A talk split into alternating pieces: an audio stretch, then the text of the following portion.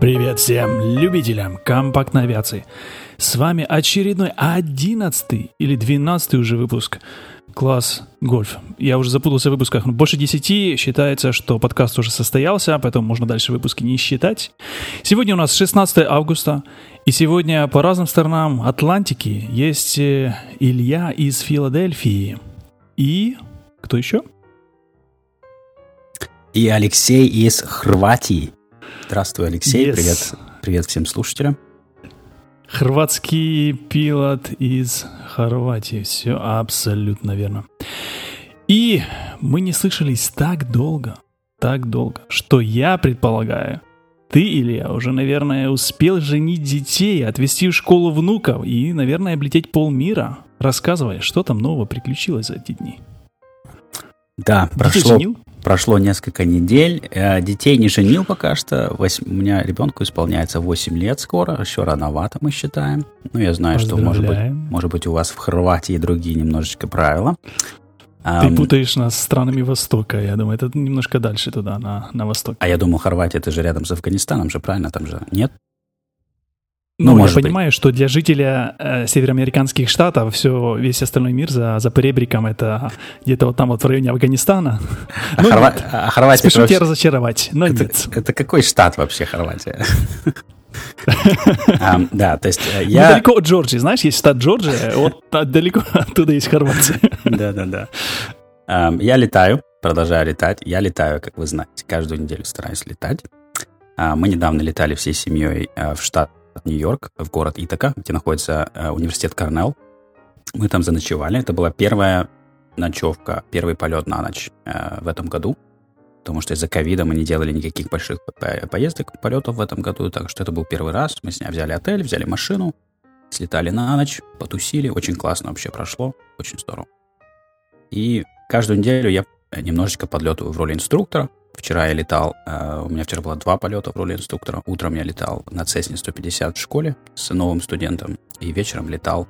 Э, у нас в клубе новый член клуба, и ему теперь нужно летать на Цирусе 10 часов э, для нашей страховой компании. Это требование страховой компании, и поэтому ему нужен инструктор из клуба, который будет учить его летать на Цирусе. Я очень рад, что этот человек я, потому что на Цирусе летать я очень люблю, я очень хорошо этот самолет понимаю и чувствую его. Поэтому вот мы сейчас будем отлетывать 7-10 часов, это будет просто супер. Я прям очень да рад. Это практически монолог счастливого человека. Но как тебе не страшно было ночевать где-то в какой-то гостинице в эпоху COVID? Ты там с дезинфектором туда заходил? А сейчас нормальные гостиницы, знаешь, нормальные сети, у них э, они полностью поменяли свой процесс, как они их чистят. А, поэтому, на самом деле, я не очень сильно об этом переживаю, учитывая, что гостиницы, э, наша гостиница заполнена только наполовину, потому что народ не ездит. Поэтому никакой толкучки, никаких людей нигде нет. Все очень чисто, все очень опрятно. А, ну и в целом, вся информация, я, конечно, не врач и не эпидемиолог, но вся информация, что я читал, говорит о том, что номер один вариант переноса ковида – это от человека к человеку. То есть с поверхности его есть вероятность как бы подобрать, но она очень э, небольшая. Э, ну, в целом, мы вот с марта мы стараемся сидеть дома по максимуму, мы на карантине и так далее. Мы стараемся, не, мы не ходим никуда, где большие скопления людей. Но я решил, что переночевать в гостинице – это допустимый риск. Многие немцы с тобой не согласны, потому что в Хорватии сейчас э, практически каждая вторая машина это немецкая. Очень мало австрийских машин, есть какое-то количество словацких, польских номеров. И один, я видел, один from Great Britain. Это очень далеко. Один, да, один из Англии был, несколько со Швеции, с Линкенштейна или откуда-то еще такие там Порше красивые приезжают. Так что люди путешествуют, в отличие от, э, э, от США, там, где у вас там, страх большой. Но у вас, конечно, и там ситуация похуже. А не ужесточают никакие правила, там, не говорят вам, там, может, не стоит вам уже летать, General Aviation, разлетались тут. Нет, ты о, о чем ты говоришь? В США на ковид давно все забили, абсолютно.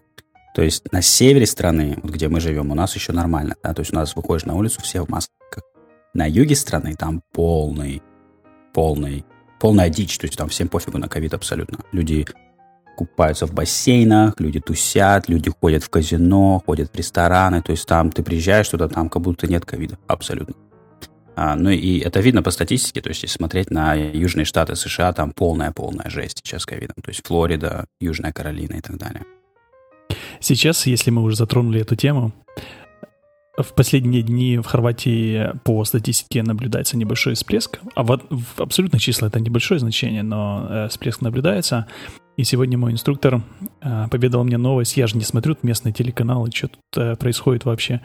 Он поведал новость, что, кажется, Австрия, еще какие-то страны э, э сказали, что если кто-то будет возвращаться начиная с э, понедельника, 17 августа, они должны быть из Хорватии, они должны проходить будет двухнедельный карантин, поэтому сегодня тут массовый исход и массовый ислет, потому что еще вчера было на, на, на Эйпрон в, в аэропорту было самолетом не протолкнуться, а сегодня уже с утра ну, треть, может быть, осталась, и, и даже с утра уже разлетались. Поэтому да, ситуация немножко ухудшается. Это лето. То есть, да, то есть все, в принципе, ожидали это, что людям надоело сидеть дома, все хотят выбраться. Плюс у людей, у некоторых появилось такое, знаешь, ощущение, ну, я отсидел карантин месяц, типа, все, дайте мне выйти из дома, типа, я сделал свою часть, а, но вирусу-то пофигу, вирус никуда не ушел, он же есть, он тут. А, даже первая волна, она не закончилась. Люди говорят про вторую волну, первая волна никогда не закончилась. Она как была, так и есть. И есть люди более ответственные, есть люди менее ответственные, как ты сам понимаешь, да. То есть мы стараемся э, быть ответственными. Но... Говоря про ответственных людей и людей, которые изголодались по полетам после того, как долгое время сидели дома, ты помнишь, в предыдущем выпуске у нас был специальный тизер с твоим монологом, который подводит нас к очередной байке. Истории про, про пилота на блоке, или блок на пилоте, или пилота с блоком, или блок с пилотом. Ну, что-то, что-то с, с, с, этой, с этой историей. Это тебе ничего не напоминает? Да, я помню, Было мы делали такое? тизер. Э, ну, была небольшая такая ситуация, да, я летел на блок. На самом деле это очень э, обычная ситуация, ничего такого особенного, но поскольку ты вспомнил... Но мы же сделаем... Да, если мы делали тизер... этой ситуации. Да, драматичность невероятная. Э, мы летели на блок, на, на моем цирусе я летел, и со мной была моя семья, моя жена, мой сын, и на финальной прямой, уже когда мы шли на, на посадку, уже на снижении были. Э, другой самолет, ну, в общем, меня подрезал. То есть он, он прям передо мной повернул налево, то есть он летел э, downwind, то есть по-русски сказать, наверное, он летел к третьему развороту, да, то есть летел мне навстречу. Э, я снижался, э, у меня была... Э, то есть приоритет был на моей стороне, потому что, во-первых, я был ниже, чем он, и, во-вторых, я, я был уже дальше э, по, по кругу, чем он. То есть я уже был на финишной прямой. Ты был а, на финал? Да, на Final. По-русски вот... А он был на Downwind? Он был на Downwind, ну, да. Так подожди, как он мог тебя подрезать, если он был на Downwind? Потому что... Вы же летели на встречных курсах, получается? Да, он, он повернул бейс, но у него был бейс очень э, короткий. Короткий? Да, а, он сделал очень короткий поворот на, то есть третий на четвертый, короткий. А у меня, наоборот, был мой downwind длиннее, потому что я мой downwind расширил, потому что там другой человек садился. Поэтому я ему дал время сесть, я немножечко протянул, а тот балбес сделал покороче бейс, не учел вообще, что я на прямой. Он, я, хотя я делал доклады, что я был на бейс. Я, во-первых, сделал доклад, что у меня был длинный downwind. Когда я его, я его протянул, я сделал доклад. Повернул на бейс, сделал доклад. Повернул на final, сделал доклад. Этот чувачок просто летел downwind, прямо передо мной повернул на бейс. Я вижу, он прямо передо мной летит перпендикулярно моему курсу. А, я ему тут же сказал, типа, слышь, товарищ, тут кто-то вообще-то на финал летит. Он тут же сообразил, тут же ушел, но опасность этой ситуации в том, что если бы я его не заметил вот в этот момент, когда он летел перпендикулярно на бейс передо мной, если я просто прошел бы вперед, была бы вероятность, что он бы повернул, повернул финал, и я бы летел ниже, я его не вижу, потому что он сзади, я назад не могу смотреть. А он бы летел спереди, сзади меня, выше. И он бы меня тоже не видел, потому что я был бы под носом у него. Он бы меня не увидел. Я бы сел, а он бы на меня сверху бы сел. То есть это очень реальная вероятность. Э, и в этом опасность ситуации. И это подчеркивает, что когда летаешь в районе аэропорта, нужно обязательно делать доклады. И нужно обязательно слушать и понимать, где находятся все остальные участники движения. Кто находится на какой части. кто на бейс, кто на final, кто на down. Нужно эту картину в голове держать и постоянно ее рисовать ее. И если ты, допустим, слышишь, что кто-то делает доклад, и ты понимаешь, что в твоей картине этого человека нет, и ты понимаешь, что, подожди, он сказал, что он на downwind, а в моей картине нет на downwind. В этот момент ты должен срочно найти этого человека визуально, либо принять меры и каким-то образом разрулить ситуацию. То есть сказать, окей, если кто-то на downwind, я не ожидал, что кто-то на downwind, я, допустим, ты летишь, допустим, 45 градусов, пытаешься войти в downwind, ты в этот момент должен срочно отойти, знаешь, сделать 360 градусов, может быть, пока ты не разрулишь, пока ты не найдешь этого, этот второй порт. Здесь нужно добавить, э, что этот э, аэропорт был неконтролируемый, что подавляющая редкость в моей практике, но а, в твоей практике, я так понимаю, это часто встречается. Это подавляющее большинство аэропортов неконтролируемые. Да. Но в реальности иногда такие ситуации возникают даже в аэропортах с вышкой. Потому что аэропорты с вышкой бывают с радаром, когда у человека сидит диспетчер, у него есть экран, и он видит борты. Но есть вышки без радаров, которые просто сидит чувак э, или чувиха, и у них есть бинокль. И они могут просто смотреть в бинокль, и они тоже в голове вот эту картину пытаются создать, кто где, и они просят пилотов делать доклады. Там, доложи мне, когда ты будешь на дауне, доложи мне, когда ты будешь на бейс. Кстати, да.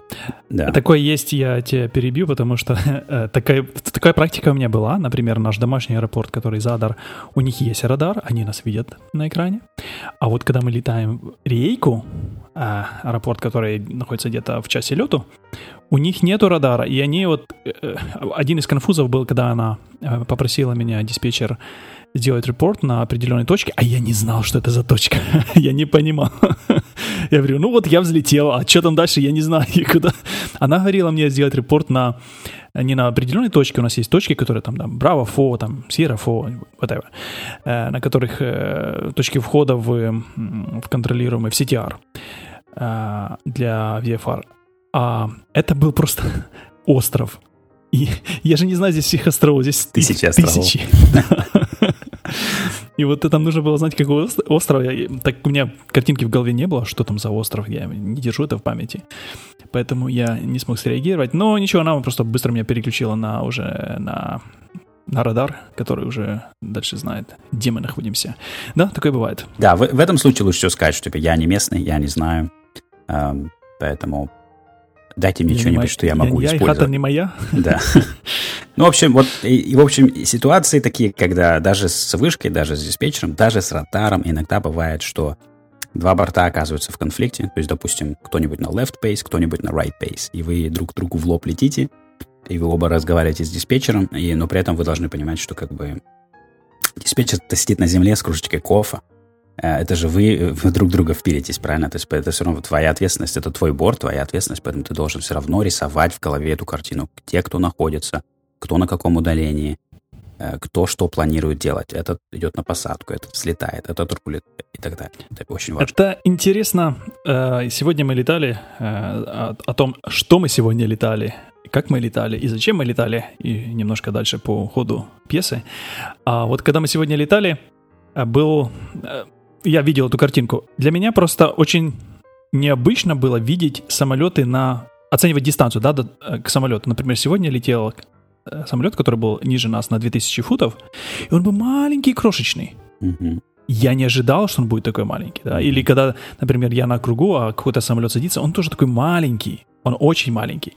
И вот мы летим с инструктором, я говорю, как вот мы летим сейчас в контролируемом воздушном пространстве, все окей, да, мы понимаем, что за нами есть там глаз да глаз, за нами подсматривают. А как вот летать неконтролируемо? У меня нет такого большого опыта летать, там, где нужно визуально смотреть э, ну, ты слышишь, да, ты можешь слышать там, э, кто где делать какие-то репорты на каких-то определенных точках, но они же по закону не обязаны этого делать, они могут лететь просто тихо, спокойно, инкогнито, там, где-то там на бреющем полете, ну, я не знаю, где, кто, кто где хочет, там и летает. И вот его нужно визуально где-то увидеть, да, вот как я вижу, автомобиль едет, я привык к нему, да, что он может там повернуть прямо, поехать там как-то ему объехать, сориентироваться. А с самолетом мне такого опыта нету, потому что у меня нет такого опыта, чтобы вот я визуально увидел самолет, и мы с ним разошлись. Это меня немножко даже пугает. Uh, да, это В Америке это постоянно. То есть мы такое количество трафика возле нас, мы постоянно расходимся с бортами очень близко. Постоянно, постоянно, постоянно. А, здесь работает теория большого неба. То есть большинство столкновений бортов происходит в районе аэропорта, потому что это то место, куда мы все слетаемся. Со всех мест, правильно? Плюс мы все выходим на одну высоту круга, то есть мы все в одной плоскости находимся. И это то, где возникает большинство столкновений. Если мы отходим от аэропортов, небо очень большое, и поэтому в реальности столкновения она сразу падает, э, вероятность столкновения. Поэтому мы смотрим, мы сканируем небо, естественно, визуально, но это так себе занятие, как ты сказал. То есть очень сложно увидеть самолет визуально, знаешь, особенно если там какая-то дымка или видимость не очень хорошая. А, поэтому и есть такие технологии, как ADS-B, когда мы видим на экране э, iPad, допустим, трафик или транспондеры и так далее. Это для этого и используем. Ну да, сейчас Э, простите меня, сейчас в, по FAA обязан быть транспондер для всех VFR э, полетов? Не везде, не везде, а только в определенном воздушном пространстве. Сейчас ты обязан иметь транспондер в классе Дельта, Чарли, вокруг класса право, 30 миль вокруг права. Но в некоторых местах ты все равно не обязан иметь транспондер. В классе гольф? В классе гольф, класс эко, тебе не обязательно иметь транспондер. Э, эко считается контролируемым пространством, но ты не обязан быть на связи, ты не обязан иметь транспортер в классе Эко. Ну вот. Так что такой навык все равно нужно быть. Да, вероятность столкновения, она есть, но она, вероятность э, достаточно небольшая. И мы просто добавляем слои, да. То есть у меня есть iPad, где показывает трафик. Окей, это хорошо. Второе. Я разговариваю с диспетчером, даже лечу когда просто по маршруту, я, у меня диспетчер на связи, он смотрит на меня на радаре. Это второй слой. Третий слой я смотрю визуально, естественно. Я смотрю, я сканирую небо, разбиваю его на секции. Я концентрируюсь на каждой секции, несколько секунд пытаюсь заметить трафик. Это третий слой. И каждый из этих слоев, он не идеален, но все вместе они работают достаточно хорошо. Ну вот и замечательно. Вот и обсудили. Вот и поговорили. Вот этот блок Pilot. Э, еще у меня к тебе вопрос есть. Твой инструкторство. Как ты находишь своих клиентов? Ты их называешь клиентами. Как ты их находишь? Они к тебе идут э, русскоязычные или англоязычные? Я никак не нахожу, если честно, пока что. Они а, тебя я... находят? Пока что это стихийно. Это так, знаешь, кто-то там кому-то посоветовал, кто-то позвонил, там кто-то договорился, как бы я не против. Потому что у меня, в принципе, мало времени. Я не могу набрать дофига студентов на самом деле. Потому что то, как я работаю, я уделяю огромное количество времени моим студентам. Я готовлюсь до полетов дома заранее, открываю книжки, я пытаюсь разобраться за них, то, как лучше им дальше двигаться. А, и у меня мало времени, поэтому у меня вот сейчас, допустим, пару человек, там, в 2-3 человека мне достаточно, на самом деле. Я больше и не хочу. Я понял. Ты набиваешь себе цену. А, Я, кстати, цену, я цену буду увеличивать, кстати, когда получу себе... Ты же говоришь, что ты набиваешь цену. да нет, дело не в цене. Дело просто, ну, времени реально нет. Да? То есть я работаю и работаю с 9 до 5 каждый день, поэтому у меня только на выходных. Семья, жена, дети. Я думаю, да. То есть моя жена, когда мне скажет, что Илья, как бы, наверное, на выходных-то надо быть дома, это я на аэродроме. Я всю неделю работаю на, на выходных, я на аэродроме, поэтому... Ну, ты же работаешь сейчас из дома. Да, Ты но, она, но, но она-то нет. Она-то работает из работы, я работаю из дома, поэтому мы все равно не видимся всю неделю. Я понял. Да. А я, а я продолжаю свое обучение. Точнее, можно сказать, что я закончил свой курс обучения. И сегодня я получил а, по имейлу официальное поздравление. Алексей, поздравляем, что вы закончили курс обучения на PPL. Обалденно, поздравляю. Да, спасибо. Но как бы здесь поздравлять как бы не ищем еще, потому что экзамен-то я еще не сдал, экзамен-то еще ну, не было. Но, но курс-то закончил, поэтому ну, есть Курс я закончил, да. А... Я налетал где-то 52 или 54 часа. Окей. Okay. И, да, и вся программа обучения по закону ЕАСа, как написала, так я всю и прошел. Угу. Поэтому ко мне претензий с точки зрения обучения быть уже не должно. Осталось только договориться с экзаменатором, привести, всю... прилететь его и сдать. И всю теорию ты уже сдал? Да, давай напомним всем нашим 20 слушателям, сотням тысяч слушателей, э, что теорию, а это 9 экзаменов, я отсылаю вас где-то к этим выпускам где-то про экзамены там было очень ярко и красочно. Это 9 экзаменов, да, я их сдал. Так. И теория у меня покрыта, то есть мне не нужно будет сдавать никакую теорию больше. А обучение, оно проходило по тем, по той программе, которая вот сертифицирована ЯСА э, для этой школы. У них там есть все это разбито по главам, по номерам, есть каждый урок имеет свой номер. Короче, я закончил там 42 или 43 этих урока, и вот самый последний урок, это который был сегодня утром, это финальная проверка перед экзаменом. То есть фактически это симуляция экзамена. То, что будет. То есть мы летали похожий маршрут, как мы, может быть, э, экзаменатор может захотеть. Мы летали, э, мы сделали небольшой diversion, то есть не просто маршрут пролетели, а сделали diversion, э, так как захотелось моему инструктору сегодня.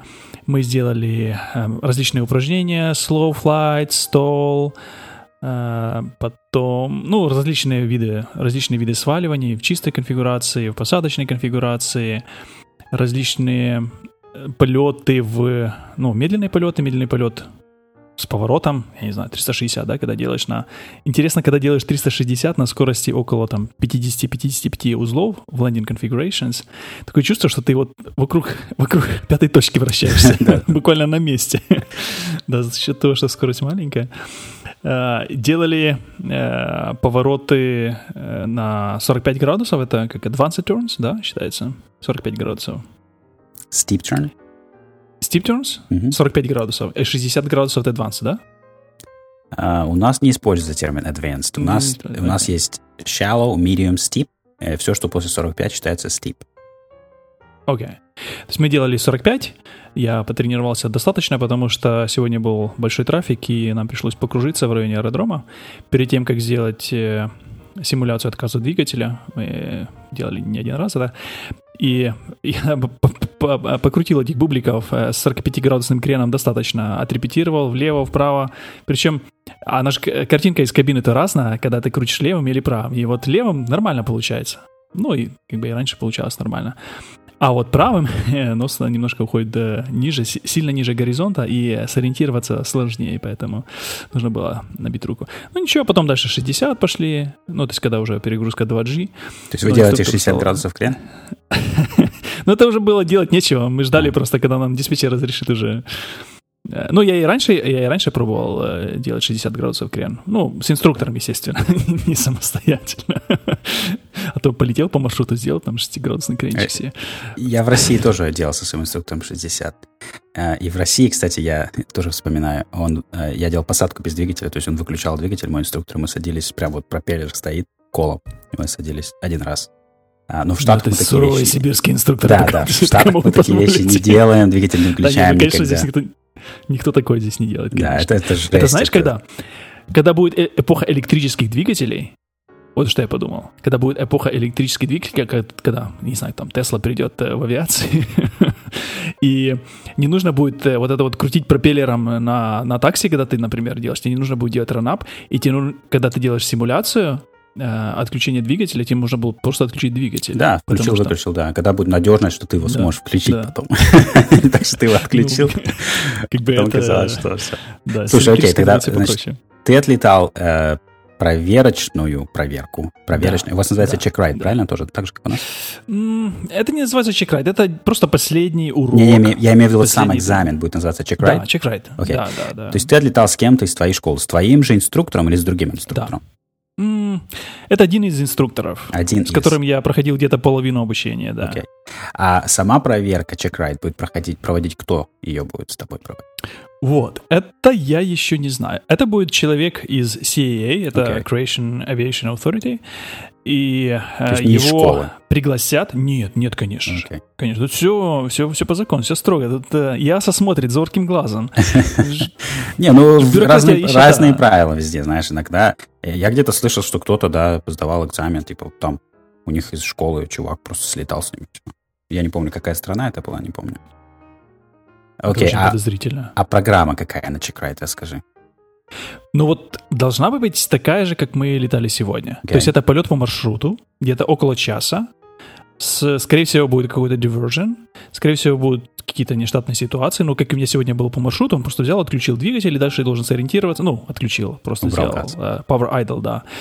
И я должен был сориентироваться, скорость 70, закрыл тейков, э, и дальше выбрать себе место для посадки. Я там применил одну дорогу, потому что там такие острова, такие гористые, но вот дорогу найти можно еще, какую-то такую более-менее, потому что больше там как бы некуда, некуда. А когда выбираешь э, площадку для посадки, надо всегда, а тут, кстати, такой небольшой тип, садиться рядом с кладбищем, чтобы далеко не надо было потом вести.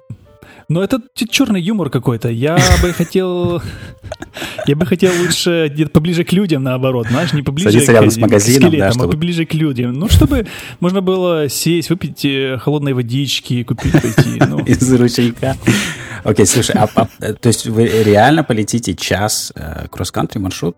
Я не знаю. Сегодня у нас было около часа кросс-кантри, да. Ну, это О. как бы достаточно долго, но... Окей.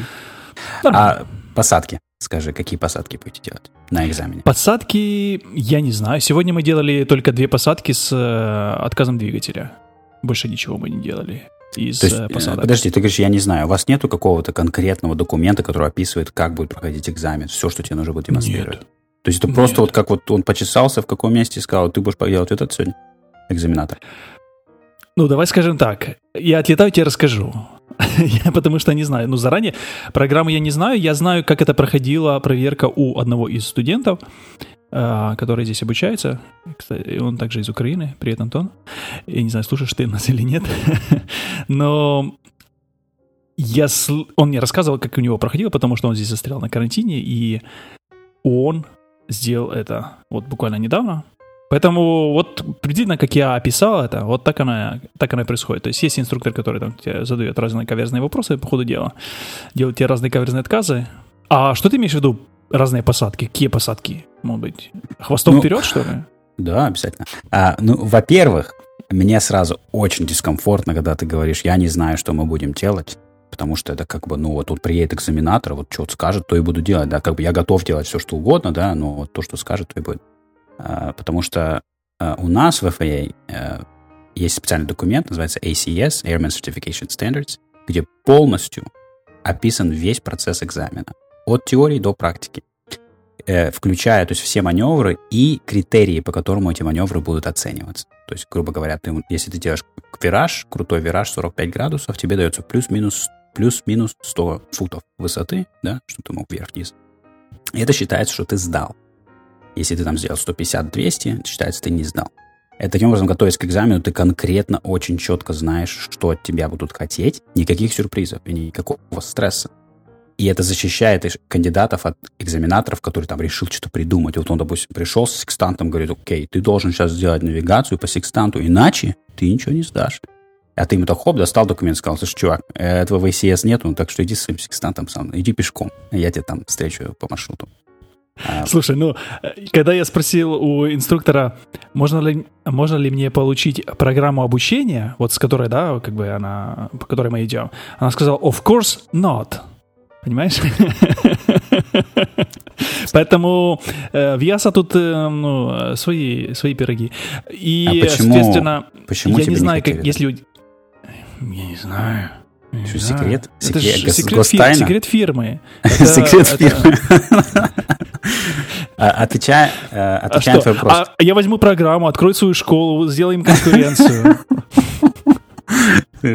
Они ее выстрадали.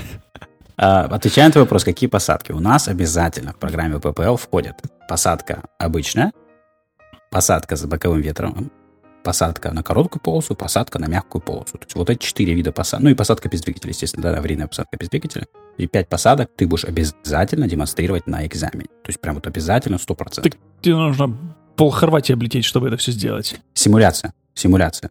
То есть посадка на мягкую полосу, допустим, э, ты просто должен продемонстрировать технику пилотирования, и объяснить, как ты будешь садиться на мягкую полосу, выполнить все правильно, все действия, но садиться ты, пожалуйста, на бетонную полосу, садишься длиной 3 километра, без разницы абсолютно. Посадка на короткую полосу также стимуляция, то есть он тебе говорит, ты должен сесть, грубо говоря, вот в этой точке, и тебе дается плюс 200 футов после нее, это твоя посадочная площадка на полосе. Полоса может быть любой, абсолютно, но тебе дается 200 футов, и ты должен сесть в эти 200 футов. Ничего об этом я не слышал, поэтому не могу ни подтвердить, ни опровергнуть. Окей, Посмотрим, будет, будет очень интересно, когда ты сдашь экзамен, послушать, как проходит чекрайт в Европе. Мне прям очень интересно это. А, окей, расскажи мне про свою программу обучения, да, то есть которую ты прошел и завершил. Какая для тебя была самая сложная часть? Какой-то, может, маневр, или какая-то процедура, или что-то, на чем ты, может быть, застрял, или подзавис, или что тебя заставило подумать так, поковыряться? Ну вот посадочки поначалу давались сложно, и радио переговоры, ну вот были такие действительно трудные моменты. Вот то, что этот язык, птичий язык радиопереговоров, все-таки его подцепить не так легко.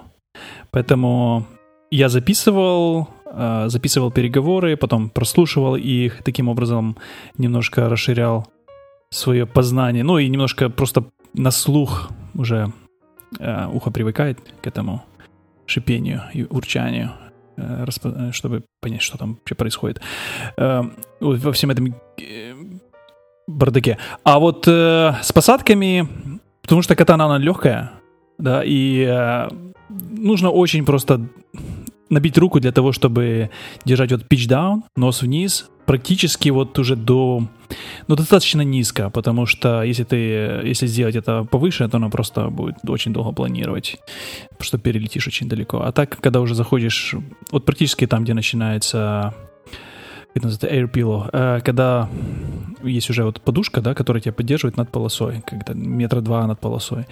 И тогда уже тогда уже просто прибираешь газ, и тогда проще садиться.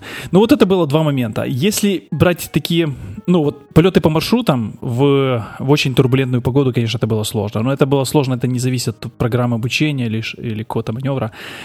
Э, я удивлен, что здесь нету каких-то ну вот как ты говоришь маневров, да, вот я знаю, вот у вас есть эти lazy eight, там еще какие-то разные фигуры, которые вы там называете их по-разному там, но всего этого здесь нету, да, то есть мы делаем, естественно, пилотаж, ну, пилотаж, мы делаем обычные там крены, да, мы делаем обычные, что мы делаем еще?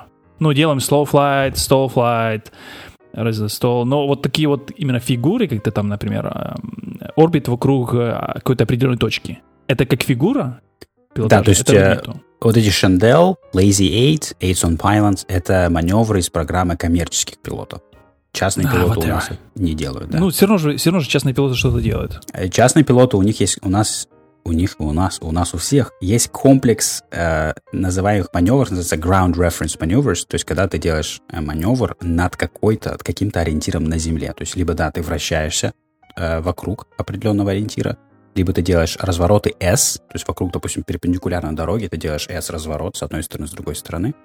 А, это, это, это мы делаем обязательно. Это делается, чтобы человек начал думать а, о ветре. То есть, когда ты летаешь вокруг точки, допустим, тебя ветер постоянно сносит, тебе постоянно нужно менять свой крен, а, чтобы ты мог, ты, ты начинал понимать, твой мозг начал работать о том, куда тебя ветер сносит, и как быстро тебя этот ветер сносит, и что тебе с этим нужно делать. И все это делается, чтобы ты мог летать вокруг аэропорта и садиться. Потому что когда ты летаешь, это тоже ground reference, да, ты смотришь на полосу, ты заходишь, ты делаешь разворот, тебя ветер уносит, сносит и так далее. Ты должен об этом думать. То есть у вас не было ground ну, reference? Ну, именно как маневры, как специально отведенное время для этих маневров, такого не было. Естественно, много раз мы садились, когда ветер был боковой, и это как-то вот само собой разумеется, что нужно там подвернуть, как-то нужно сориентироваться. Но вот именно такого, чтобы это было, как, как ты говоришь, ground reference маневр, нет, такого не было. Интересно. Ну, я как бы и не жалею об этом, но как бы нормально А это просто, так. это просто проще, потому что если, если начинать учиться э, летать вокруг, летать по кругу вокруг аэропорта, да, то есть у тебя трафик, у тебя радио, у тебя полоса, у тебя посадки, у тебя взлеты и все так далее, плюс ты пытаешься понять, как работает ветер, куда он сносит, как сильный, что тебе с ним делать, как это парировать, это очень сложно. Намного проще улететь подальше, найти дерево, вокруг него начать летать и начинать учиться парировать ветер. Не, не переживая о полосе, не переживая о трафике, не переживая о радио, чисто вот дерево и ты. Возможно. Для меня не было с этим ни, никаких проблем. Я, я не заметил, не, ну ты пилот, извини меня. с ветра. Выше среднего э, у тебя как бы вообще проблем ни с чем нет, поэтому... Ну, ты же понимаешь, какой у меня инструктор был еще до того, как я начал обучаться. Да? Это что? Кто, это я был инструктором? Это я что? Вы не видели, какое довольное лицо было только что. Не, ну ты... У тебя, что-то. Это у тебя действительно нет проблем. Это вы, Илья. Это были вы. Но ты знаешь, есть люди, которые делают PPL 100-150 часов. И не всем даются эти вещи просто. Поэтому я тебе как инструктор говорю, что вот эти учиться работать с ветром вне аэропорта, это очень здорово. Потому что это Согласен, тебе проще намного, тебе не надо переживать об этих всех вещах. Поэтому мы делаем вот эти S-turns и так далее. И потом ты возвращаешься на круг, и у тебя вот есть эти понимания о том, окей, ветер дует отсюда, он такой-то, вот я теперь буду сейчас вот так вот прикрываться от него и так далее. Ну да. А какая часть и... программы тебе больше всего понравилась? Полеты по маршрутам, конечно, это было круто. Маршрут. Это было круто. Да, ну, конечно, маршруты, потому что работы как бы, ну, такой прямо, чтобы нужно было попотеть сильно, не так много, а красоты побольше. Поэтому... То есть тебе нравится вот лететь и смотреть? Конечно. Понимаешь, для меня, для меня сам полет это что? Это вот... Это, наверное, не пилотаж, это вот не взлет-посадка, это вот просто полет по маршруту. Для меня вот это больше всего интереснее. Как вот бы все остальное это все, все остальное это прилагается, потому что это необходимо, это нужно делать безопасно, это нужно делать красиво. Но, но сам полет по маршруту это то, ради чего как бы все это все строится. Это то, ради чего я нашел когда-то тебя, не знаю, где-то в Инстаграме или еще где-то там пошел, задал вопросы какие-то глупые, понимаешь? Читал какие-то книжки, этот Stick and Rudder, да, Крутая от корки, книжка. практически до корки, да. Обожаю. Где-то я застрял где-то ближе к концу там уже. Да, книжка классная. И ну, вот это все ради, ради полетов по маршруту, потому что это тут главное. Ну, это квинтэссенция, да. То есть, но опять же, не для всех, да. Некоторые любят подняться над аэропортом и просто крутить пилотаж. И для некоторые люди обожают Согласен. это. И маршруты эти не нужны. Но я тоже, да, я отношусь к людям, которые я хочу забраться повыше, и я хочу просто сидеть, и я хочу лететь, я хочу смотреть вниз, я хочу смотреть на красивые пейзажи. И мне вот летать вверх ногами, ну вот может, я неправильный пилот, но мне вот летать вверх ногами, ну, не нравится. То есть я это иногда делаю, раз в три года я схожу к акробатическому своему инструктору, мы с, вверх ногами полетаем с ним. Но так, чтобы вот каждый день мне нужно летать вверх ногами, у меня нет такого э, желания. То есть ты любишь попой вниз, а не попой вверх?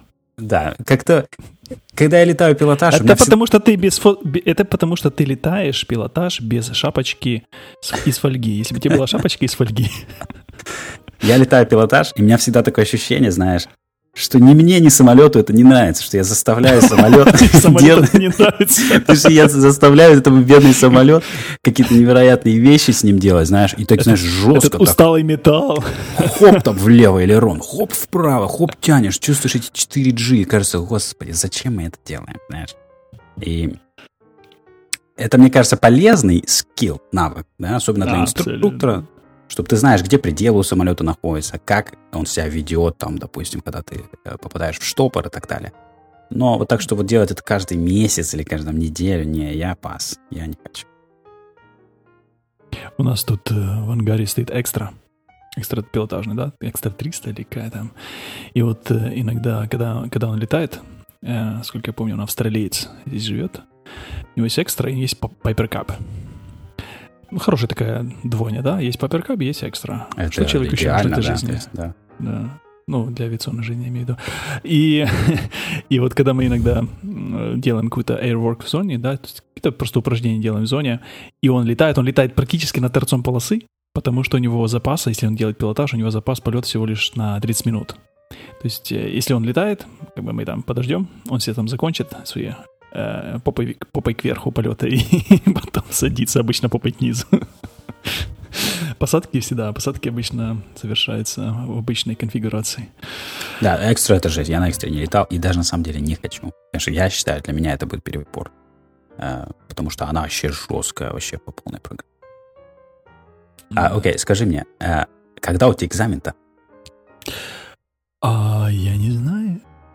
А, а что это дальше? Же как, э, это же как, э, это же как все в ЯСа. Ты, э, ты не можешь просто позвонить инструктору, он тебе приедет, вы с ним полетаете, он тебе выпишет бумагу, и с ней ты можешь уже лететь как пилот. Нет. Okay.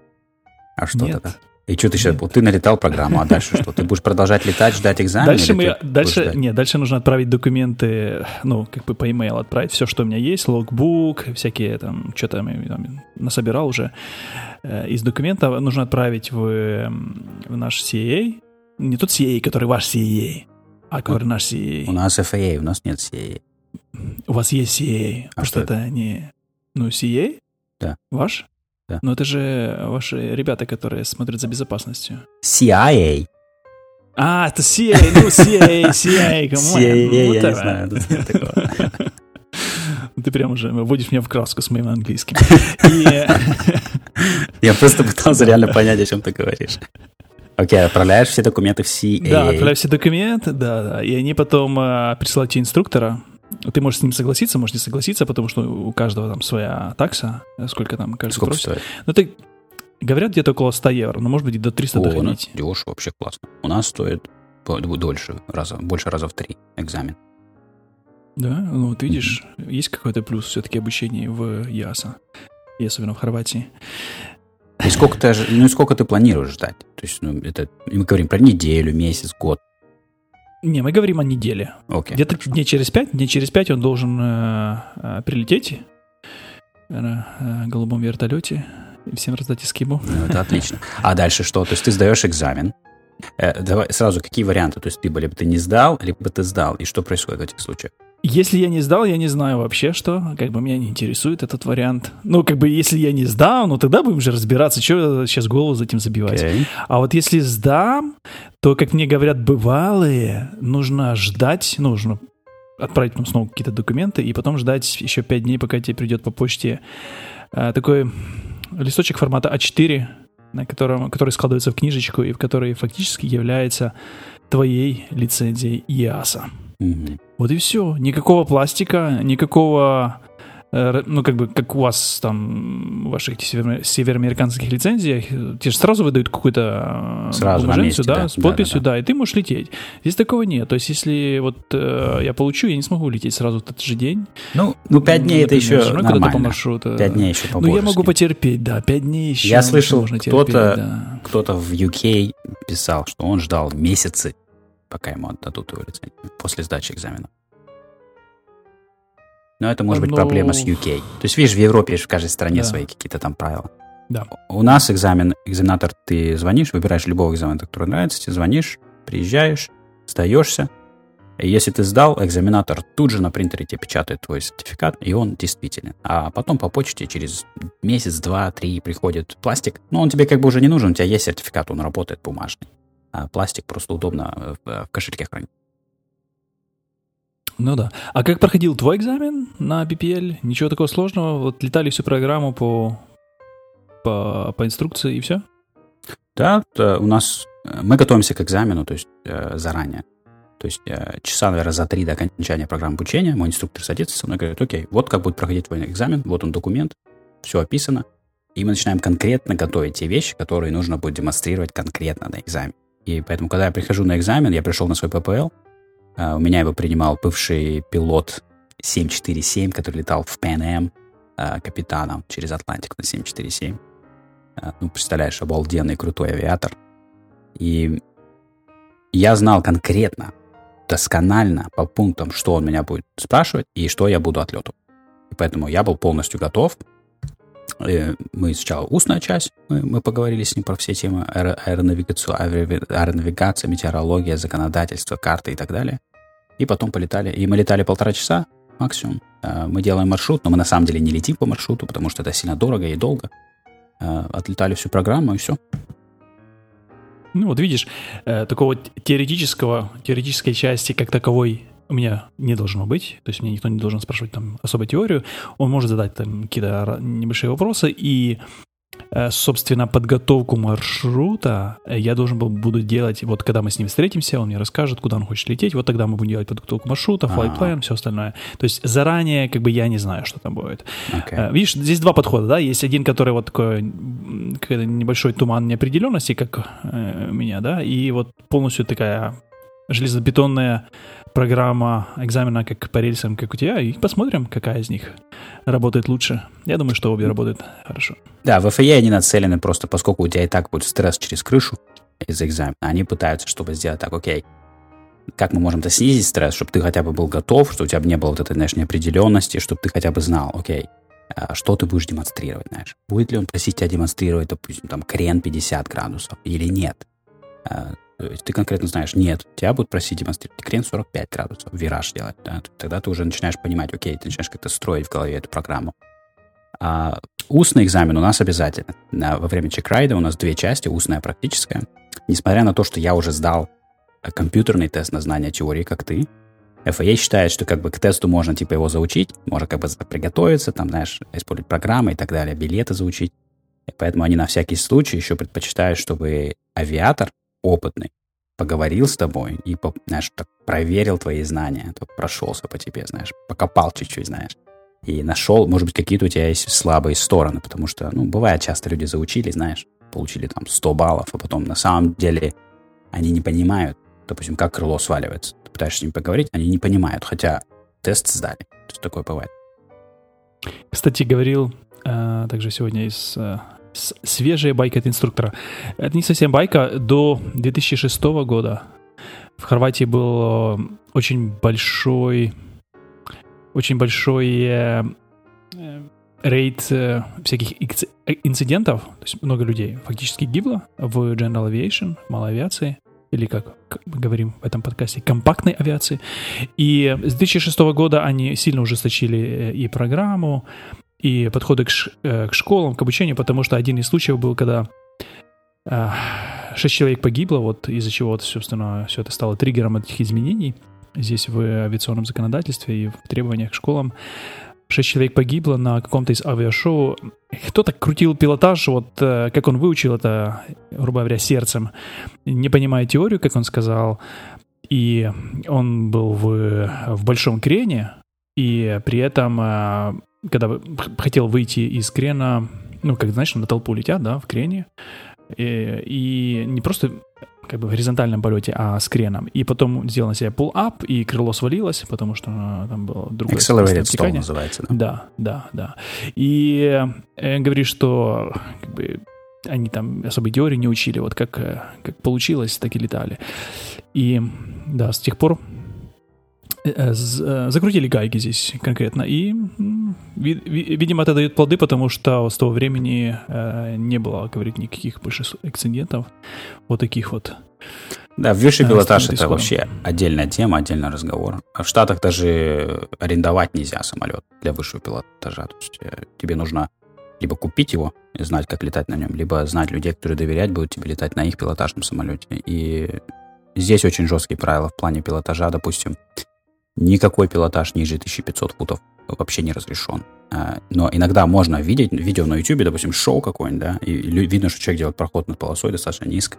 Все это делается по конкретным разрешениям от FAA для конкретных пилотов, для конкретных самолетов, когда говорят, окей, ты супер опытный пилотажник и так далее, ты доказал себя и так далее, поэтому тебе мы делаем исключение, и ты можешь вот на этом шоу летать ниже, ниже этого пола 1500 футов.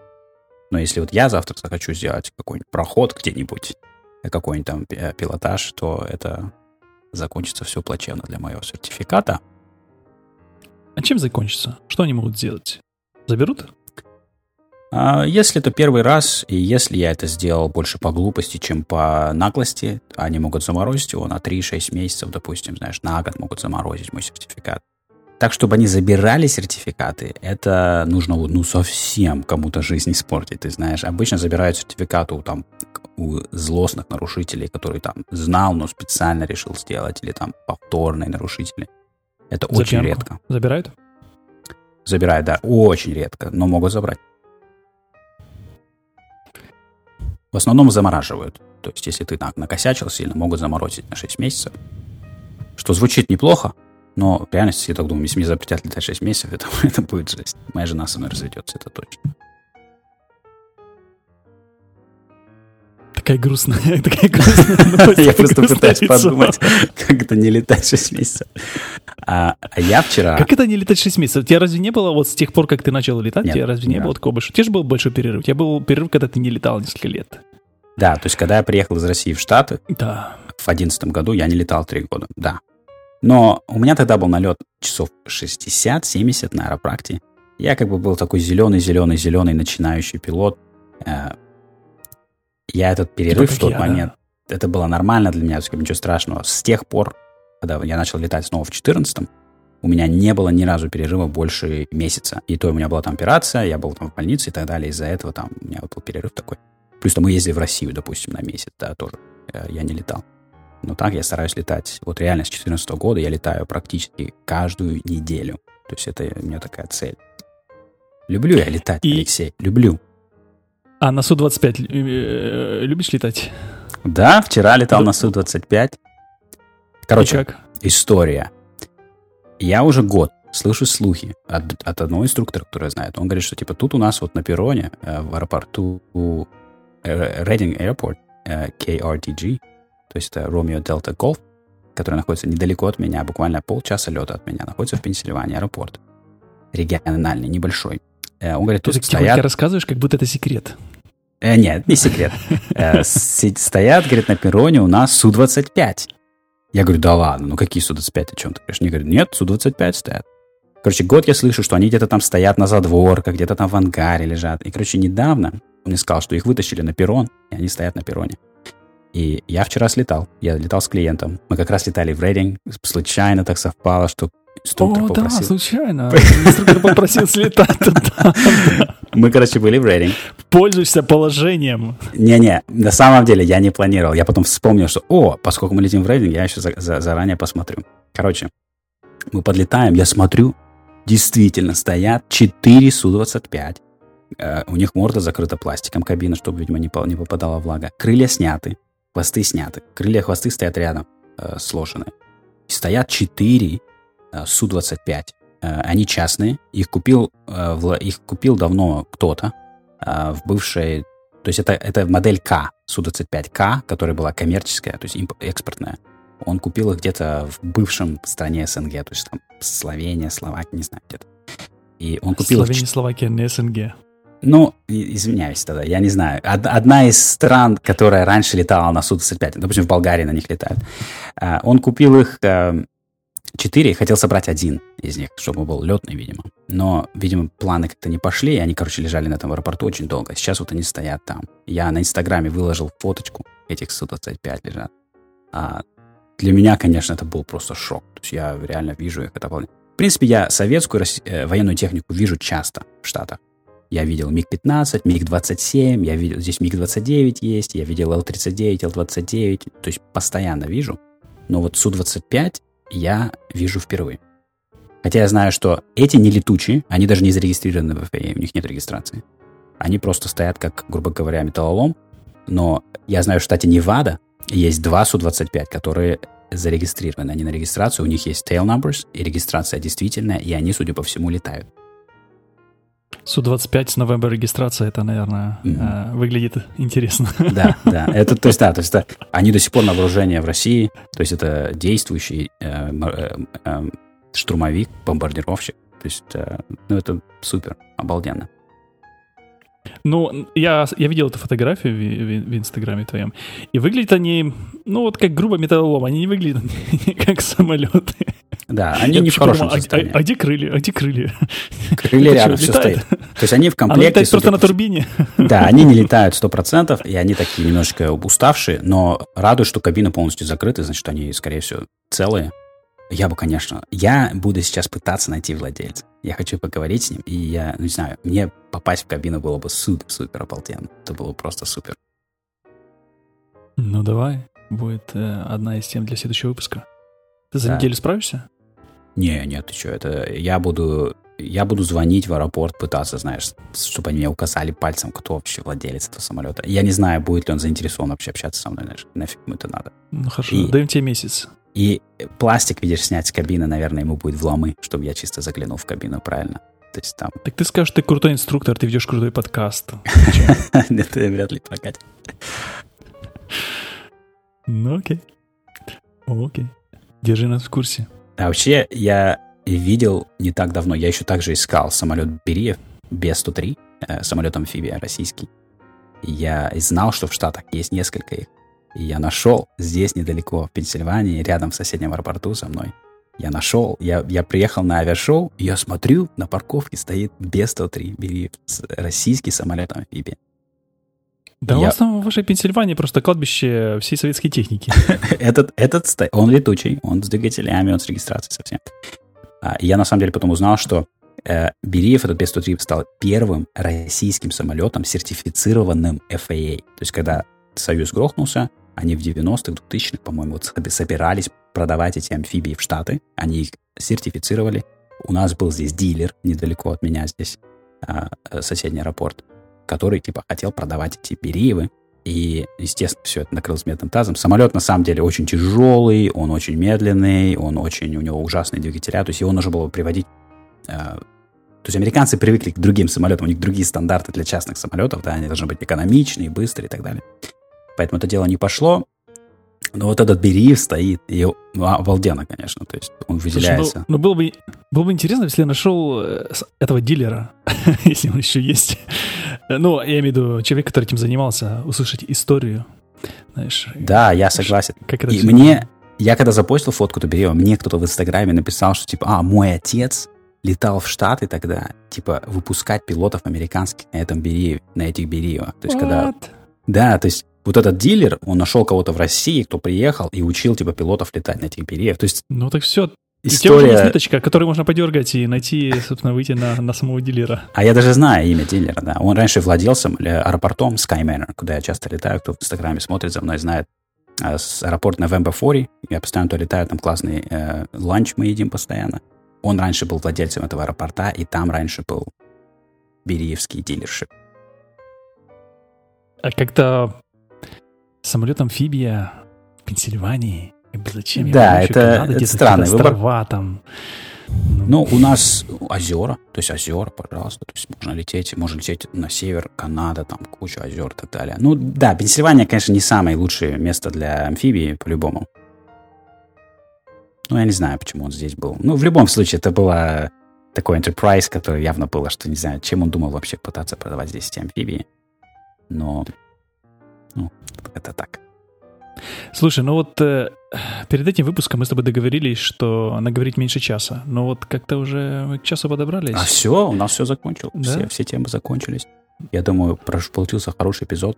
А, я, конечно, жду, не дождусь, когда ты сдашь свой а, экзамен, получишь свой сертификат. А у вас называется, кстати, сертификат или лицензия? Кажется, лицензия. Окей. Okay. Получишь свою лицензию. А что дальше ты будешь делать, когда получишь лицензию? Какие у тебя планы? Ну как, я же тебе говорил, полеты по маршрутам. Все то, что нравится. Но а слетать куда-нибудь. Ты будешь да, арендовать ну, в этой хотя... школе, то есть ты останешься в Хорватии, будешь арендовать эти самолеты и летать там? Да, да. План, план остаться еще на какое-то время в Хорватии, арендовать самолет, возможно, даже не раз.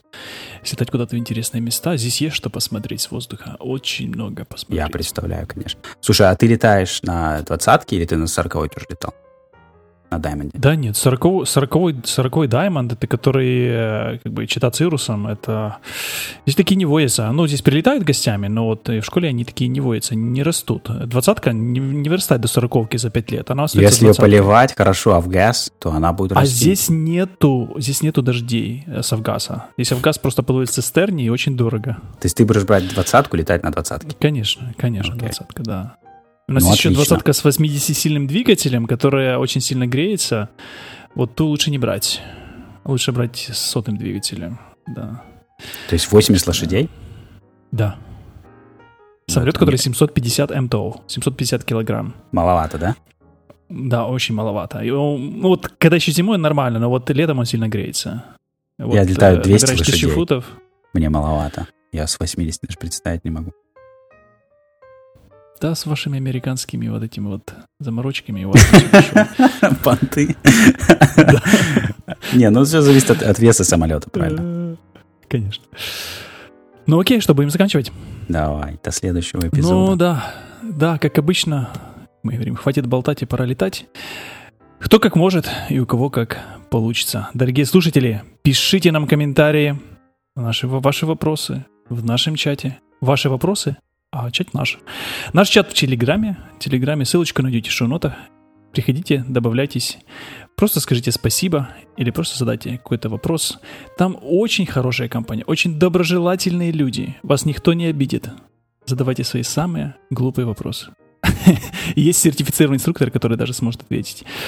И еще нелицензированный пилот хорватский, который может Недолго уже осталось. Надеюсь, недолго, да. Ну, и я могу только попрощаться по-хорватски. До послушания. И, кстати, Алексей, у нас, у нашего подкаста новый э, альбом арт, красивая картиночка. Кто еще не заметил, надеюсь, вам понравилось. Очень классная картиночка. Напишите нам, если вам понравилось. Каким образом туда пробрался Cirrus, расскажи мне. Это случайно получилось. Я не хотел. Э, я не просил дизайнера Cirrus. Я просто сказал современный, э, современный маленький General Aviation самолет. Ну, видимо, она загуглила и получила, что загуглила. Получился Cirrus. Это все, это все программисты Гугла подстроили. Они любят Cirrus ы и подстроили тебя в топ списка, показали его. Но вообще я просто думаю, что это просто RV10. Мне хочется верить, что это RV10. Нет, что это вот кто-то собрал RV10. сам, самостоятельно. Он ну, очень похож на RV10. Нет? Окей, не будем никому рассказывать, что там, что там Cirrus, хорошо? Оставим это между собой. Да, это просто самолет. Cirrus рекламируем. Да, без разницы. Просто самолет, конечно. Просто. Да, да, просто красивый, красивый, хороший самолет. Без убирающего шасси и без кондиционера обычно. Да? Окей. Ну хорошо, попрощаемся еще раз. До послушания. Всем пока.